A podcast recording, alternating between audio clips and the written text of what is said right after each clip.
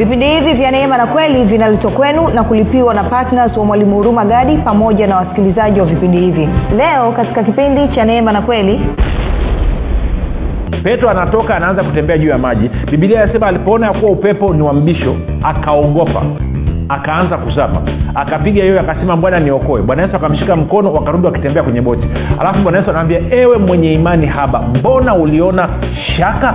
Maanaake nini? Shaka nini? Kusita wewe unasikia meseji kama hii unafurahi unafanya maamuzi nitakuwa naanza kupanda mbegu nimeona ufungua kutoka kwenye umaskini. Unafanya mara moja tu alafu unasema sifanyi tena nasubiria. Ukiacha maanaake umeiondoa imani yako kazini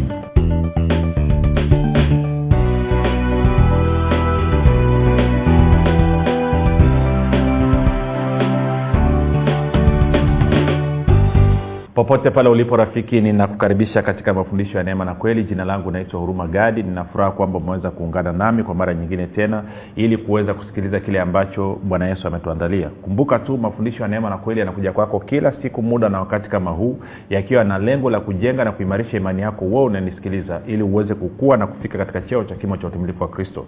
Kwa lugha nyingine ufike mahali uweze kufikiri kama kristo uweze kuzungumza kama kristo na uweze kutenda kama kristo waibrania nasema pasipo imani awezekani kumpendeza mungu. Na warumi moja kumi na saba inasema kwamba mwenye haki ataishi kwa imani. Hivyo basi fanya maamuzi ya kuishi kwa imani na si tuko hapa kusapoti na kujenga imani yako ili mwenendo wako wa kila siku umpendeze mungu.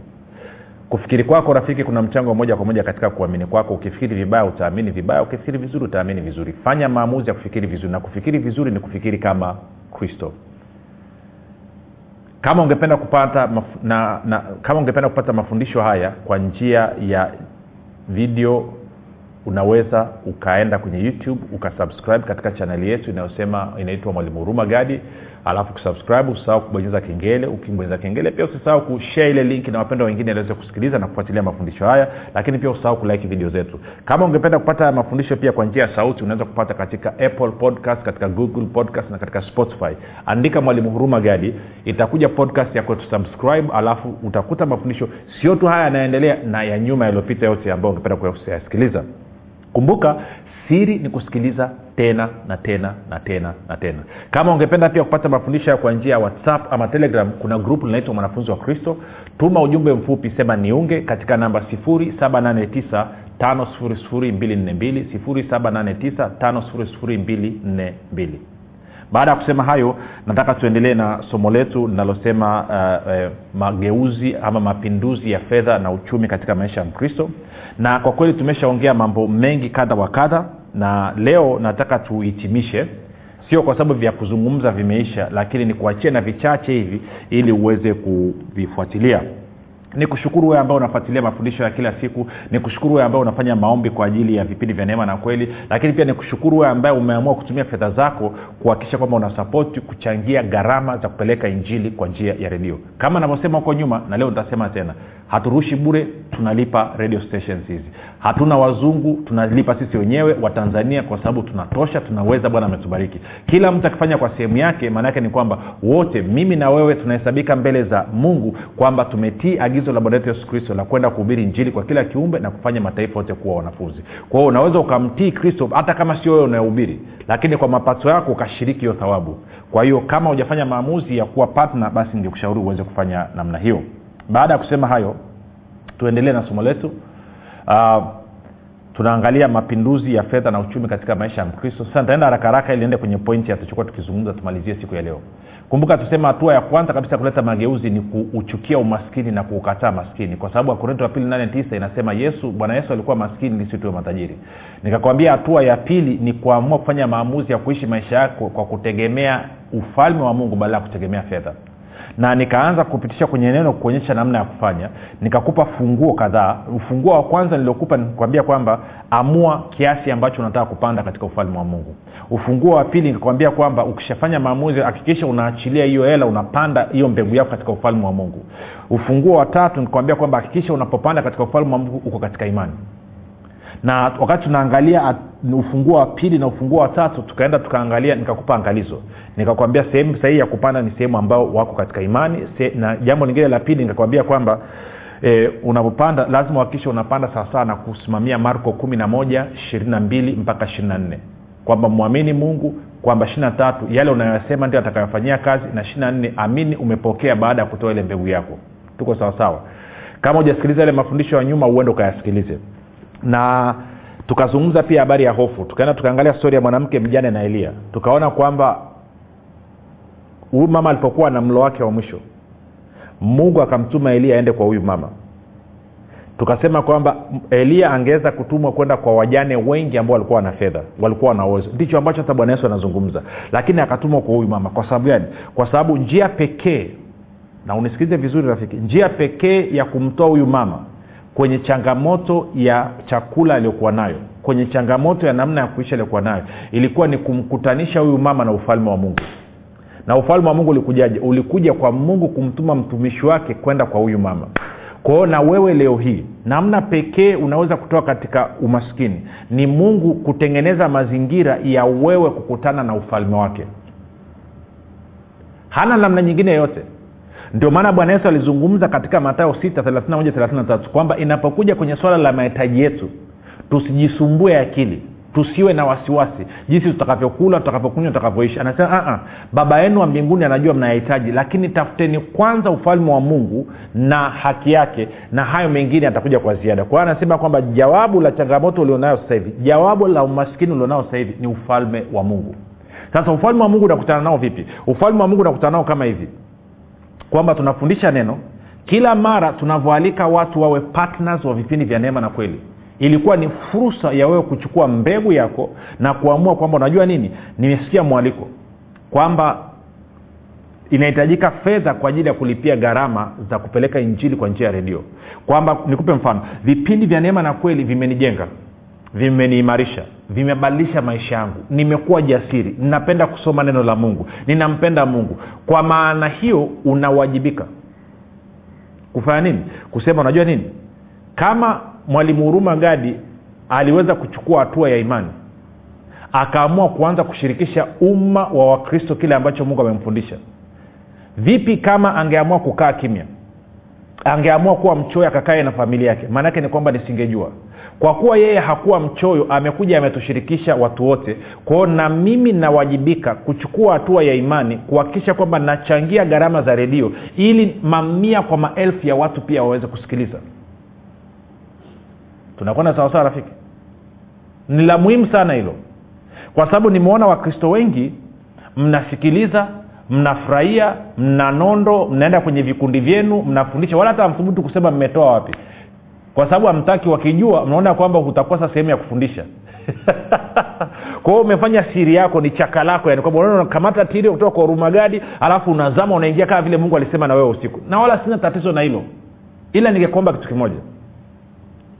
Hebu fanya maamuzi ya kwamba kanuni ya kupanda na kuvuna kwamba kila mwezi utaifanyia mazoezi na nikushauri hebu mshirikishe roho mtakatifu umuulize je roho mtakatifu kupanda mbegu yangu katika huduma ya neema na kweli katika kazi uliompa mwalimu huruma gadi ya kufundisha kweli ya kristo ni sehemu sahihi?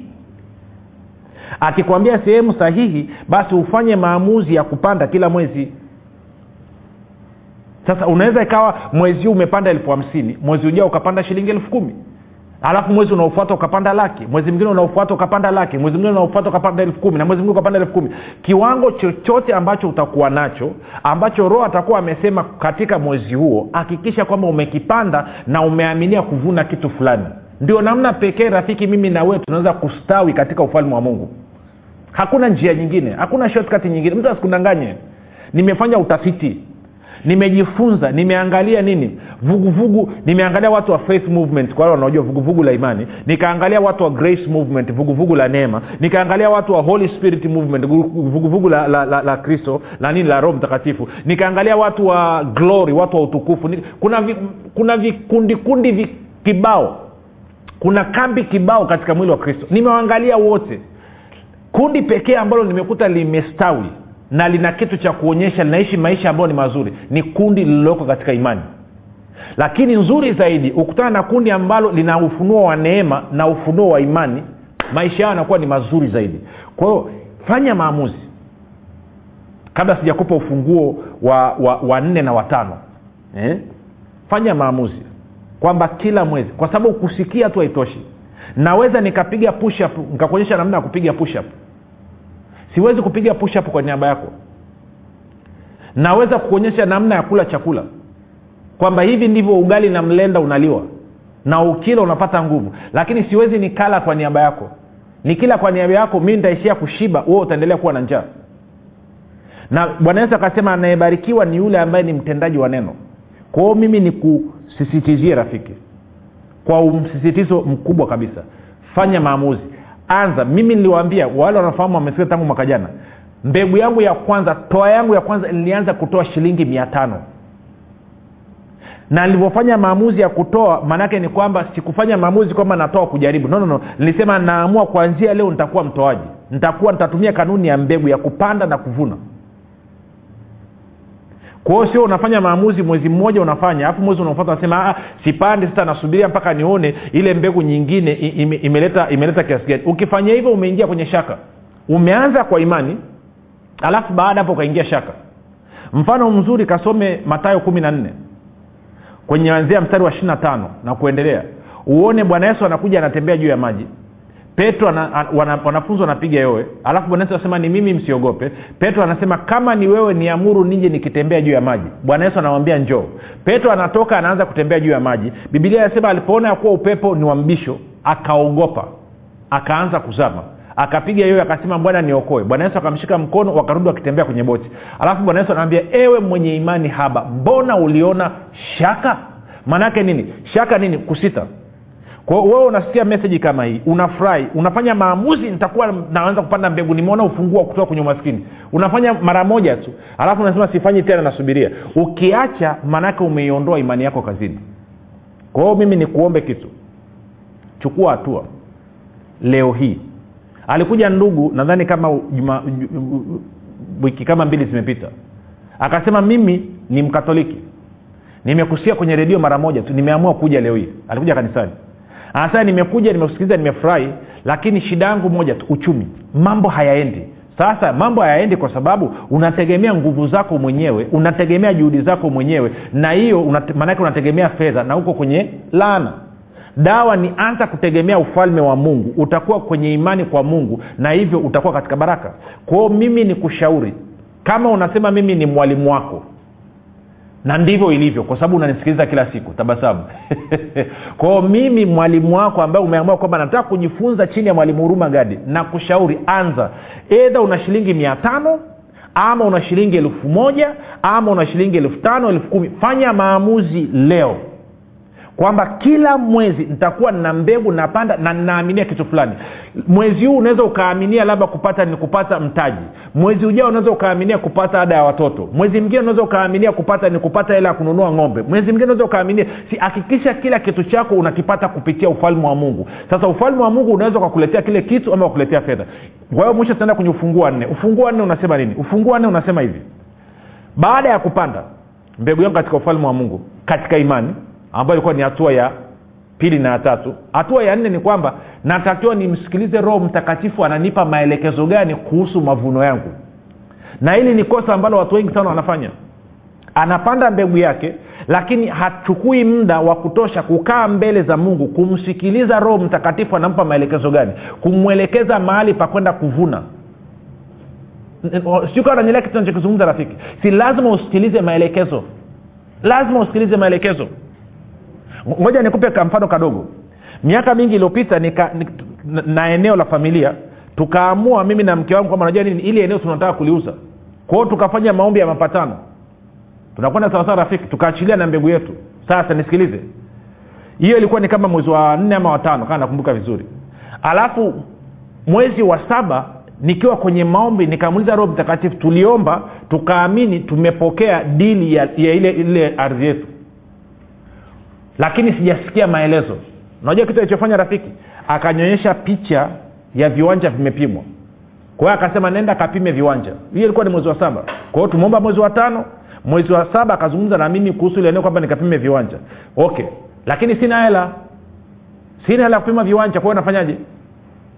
Kwa hiyo tumeendelea tumeendelea. Mwezi wa tisa nikarudi kumuuliza ambia sasa umesema lakini sina hela. Inakuwaje? Nahitaji maelekezo tena maake sijaona kinachokuja. Nilivyotoka kwenye yale maombi ya mwezi wa tisa mtu akanipigia simu. Akasema nimepita kwenye eneo fulani nimeambia ili eneo ni la kwako. Ndio. Kwao nataka tuingie ubia tuingie ushirika mimi na wewe. Tufanye kazi ya kupima viwanja dadadada kwao kila kitu nilikuwa namsikiliza roho mtakatifu.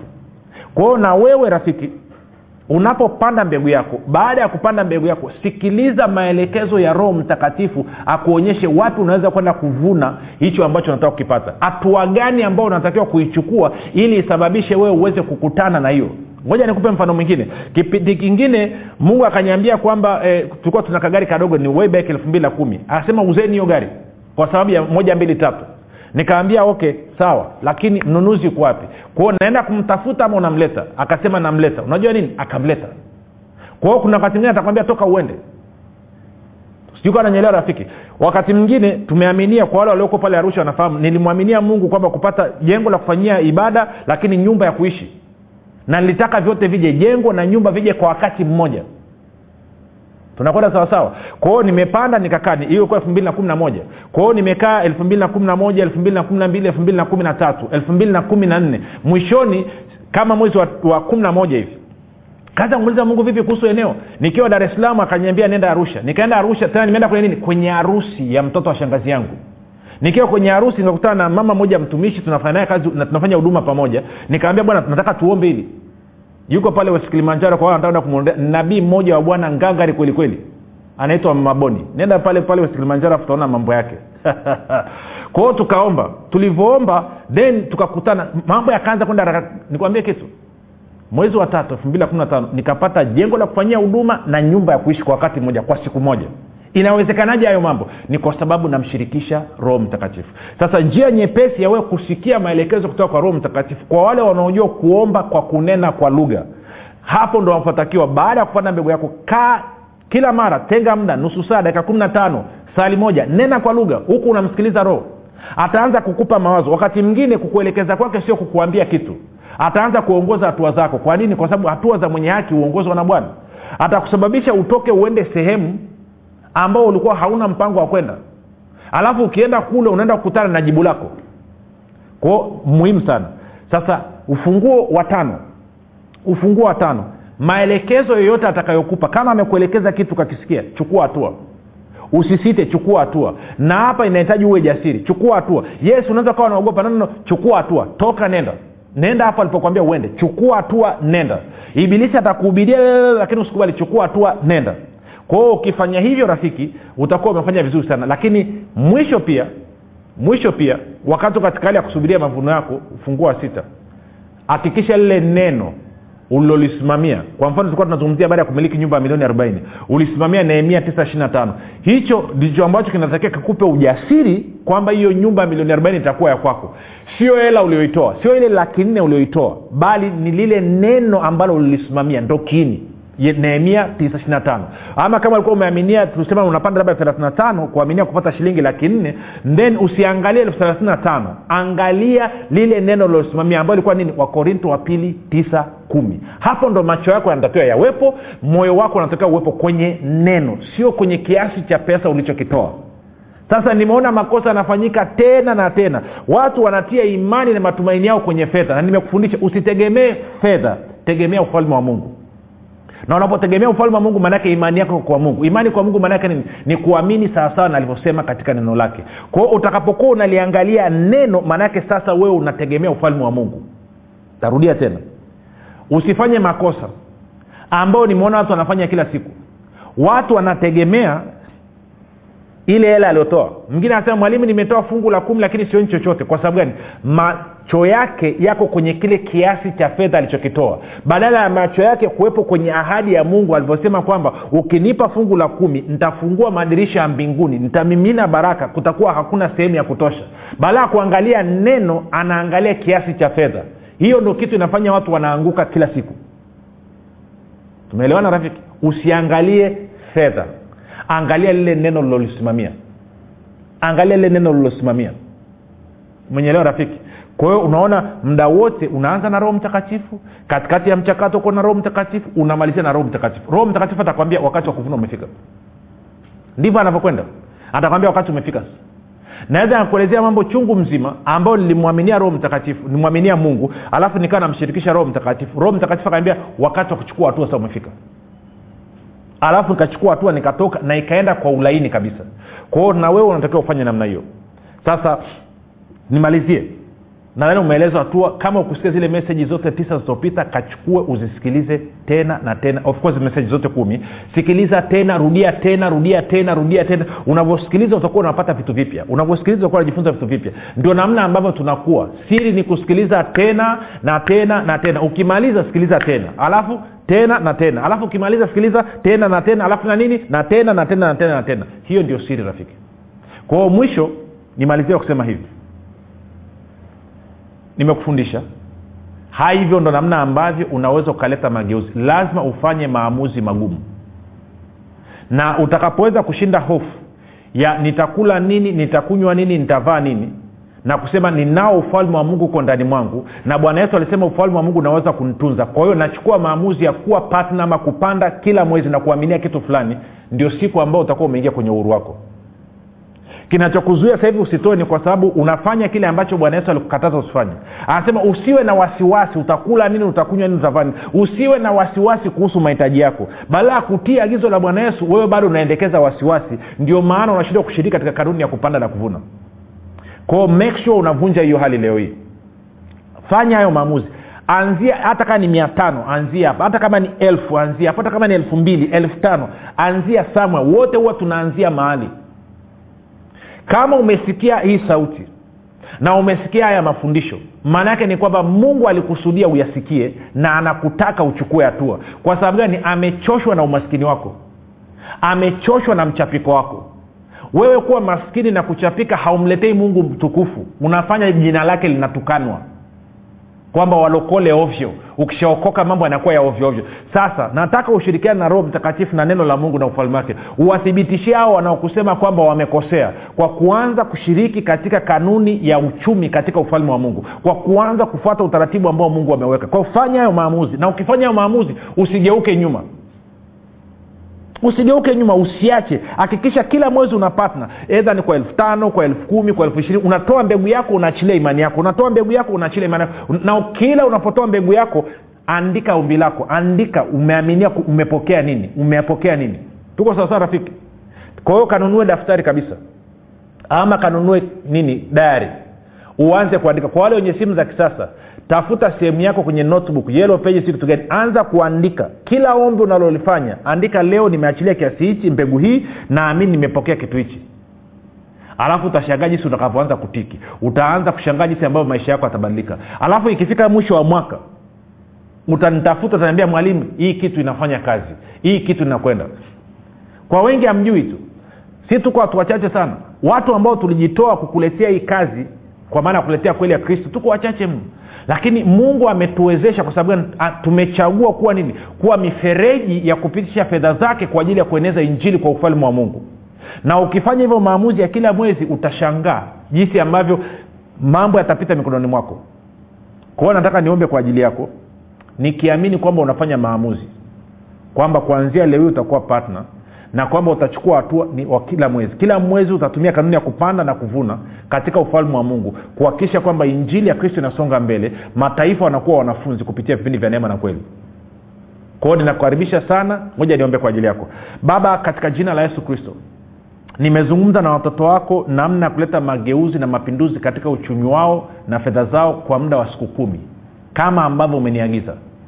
Leo hii uliniambia niwape mwaliko wa kufanya maamuzi ya kudumu kwa ajili ya kuonja na kuona wema wako.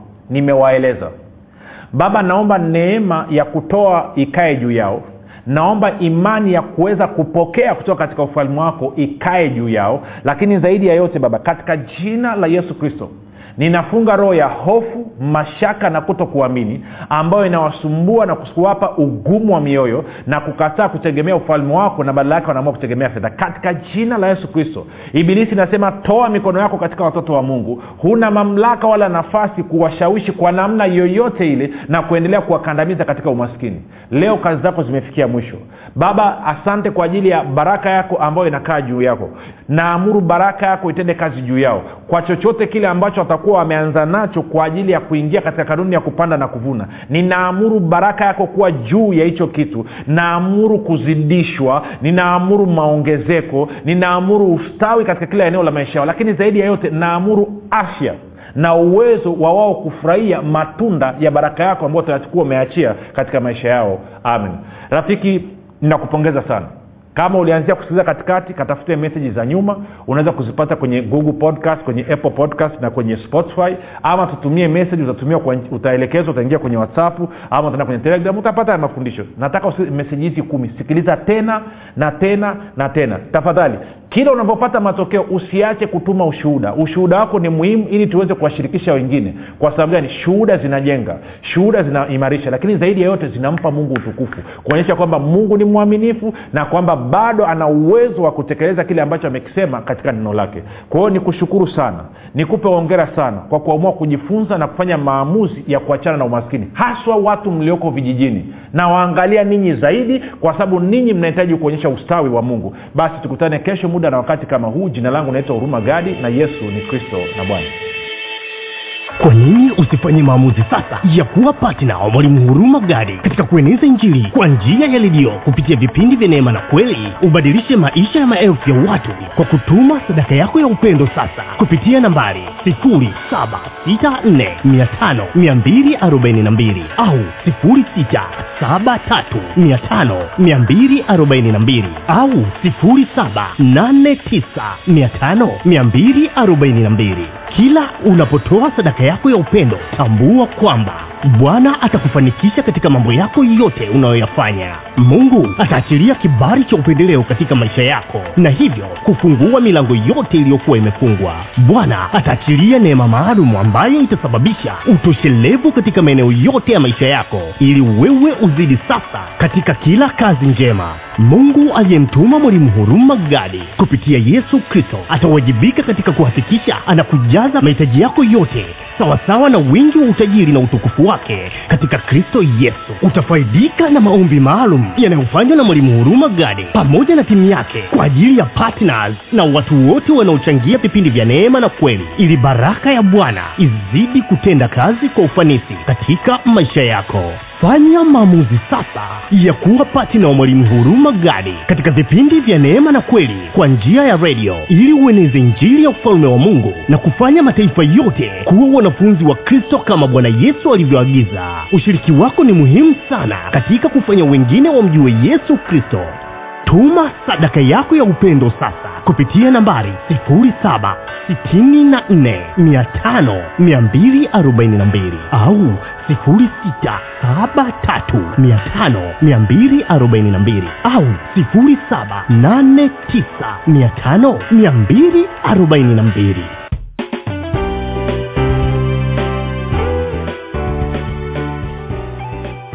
umekuwa ukisikiliza kipindi cha neema na kweli kutoka kwa mwalimu hurumagadi kwa mafundisho zaidi kwa njia ya video usiache kusubscribe katika youtube channel ya mwalimu hurumagadi na pia kumfuatilia katika apple podcast pamoja na google podcast kwa maswali maombezi ama kufunguliwa kutoka katika vifungo mbalimbali vya ibilisi tupigie simu namba 7645242 au 789 5242 au 673 5242